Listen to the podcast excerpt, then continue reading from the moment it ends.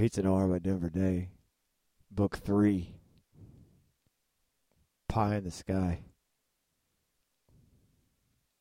Chapter 1. Fool me once, fool me twice. Detective Smith's funeral was planned for the Saturday following his death at sea that previous Tuesday. Pierce County personnel fetched his remains from Coast Guard custody Tuesday evening in the late Washington State Police homicide. Detective lay in interim repose at the Pierce County Coroner's Office, presided over by his law enforcement colleague Rick Thompson's ex-wife, who is the Pierce County Coroner, Dixie Thompson. Detective Smith shared his big sleep with a morgue full of apparently demised, though much less peaceful creatures, otherworldly, underworldly, kinfolk of the weird furry thing that had killed the detective. Also Tuesday night, the physically exhausted and mentally fatigued Detective Rick Thompson sat in his flat, licking his wounds with old black and white movies, and steadily becoming steadier as he dried out. He was somehow aware of the metastasizing cliche that a mid-career on-the-wagon cop is. But his time out on the water aboard the Blint Mary had brought him nearer to a purity of the elements which and metaphysics, which he had not been seeing enough of in his day-to-day trappings. He grew slowly more rested, higher and drier, so to speak, as the characters in the films he patronized made their own mortal mistakes and committed their own dubious acts.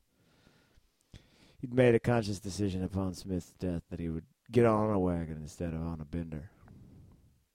Later that night, this recuperative uh, solitude of his was interrupted by Sandy and Kitty Roller of the local Tacoma Davy Jones Liquors women's roller derby squad.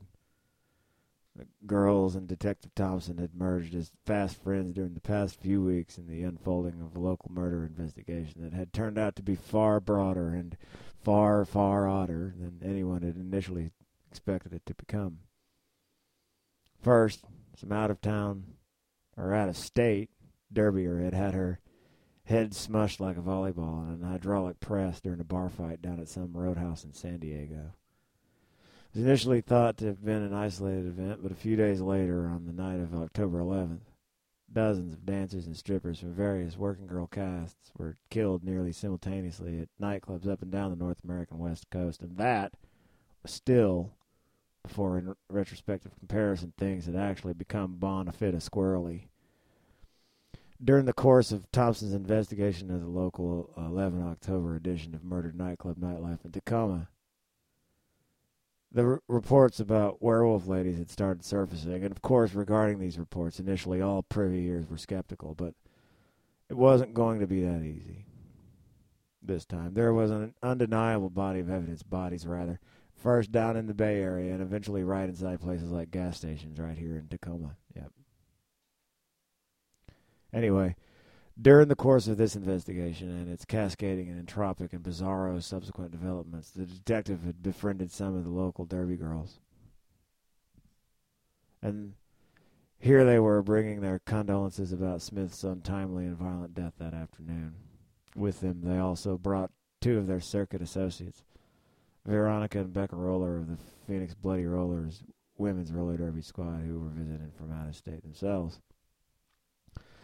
Thompson initially had had a little flame with Sandy Liquor, but had more or less migrated over to the relatively more calm and grounded Kitty Liquor. Sandy was a bit too predatory even for his delicate tastes.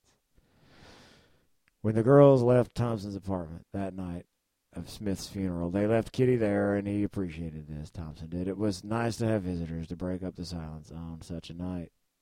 Since the Dark Dog women had begun to terrorize the western United States, members of both the liquors and the rollers had transformed into light, good witch creatures of some sort or another, quite frankly, for the seeming purpose of providing a supernatural counterbalance to the evil transmorphed creatures who were on the loose and killing people.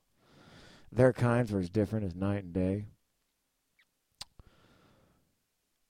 Lieutenant, Mc, pardon the cliche, Lieutenant McKinney knocked on Thompson's apartment door about 11 o'clock And though most of the quasi minor she gods had already left the building, his supervisor finally had the pleasure of meeting Kitty Liquor. He had brought with him a six pack of lagers and was surprised at Thompson's polite no thank you to the offering. I have heard so much about you, said the lieutenant, always a gentleman, to Kitty Liquor. You break him, you buy him, though. He laughed. It was obvious to the woman that he had immense personal respect for Thompson. And it was more or less mutual. The lieutenant said California state troopers had succeeded in delivering the bad news to Smith's next of kin. Beyond that, he'd not say much about the late Scott Smith. There were was not useful much to say out loud anyway. He sat with Thompson and Kitty for a while, enjoying Kitty's legs and watching the black and white TV. All of this went well with the ongoing northwestern rain. There had been better days, but Thompson felt lucky in a number of ways, not the least of which being that he hadn't been a guy who was axed to pieces by a seaborn she-wolf that day. Smith's most salient casework, aside from the obvious wolf women issue, at the time of his death had involved the axe murder of the local jazz saxophonist Tina Santos. Categorically similar and presumed to be forensically related was the subsequent Catherine Wells axe murder slash rape that had occurred down in Olympia both the Santos and the Wells cases had evolved or devolved or become conflated with or otherwise had segued into the ongoing and nascent wantonly spiraling shark wolf monster murder spree phenomenon or perhaps were occluded by it as well. Best way to say it both smith's and olympia detective david wallace's investigation had begun heading down the same mythological nightmare fairy tale rat hole as had thompson's before them there had been a time when uh, there was only the abject funhouse terrorscape of werewolves without the killer land-going sharks, but now even those halcyon days were gone because now land sharking was occurring too. The first signs have shark problems had surfaced in tenuous correlation to the Wells homicide, insofar as the first weird shark thing happened at the same place where Wells' body had been found at the Port of Olympia Marine Terminal, but by that time of his own death at the hands of a bipedal death-wielding dogwoman, Smith's casework had worked its way up to the same levels of weirdness as his colleague Thompson's. And Thompson perceived Smith's end as a cautionary tale of the stoutest gravity. But the dose of reality stopped at that, a due caveat, because there was still work to do.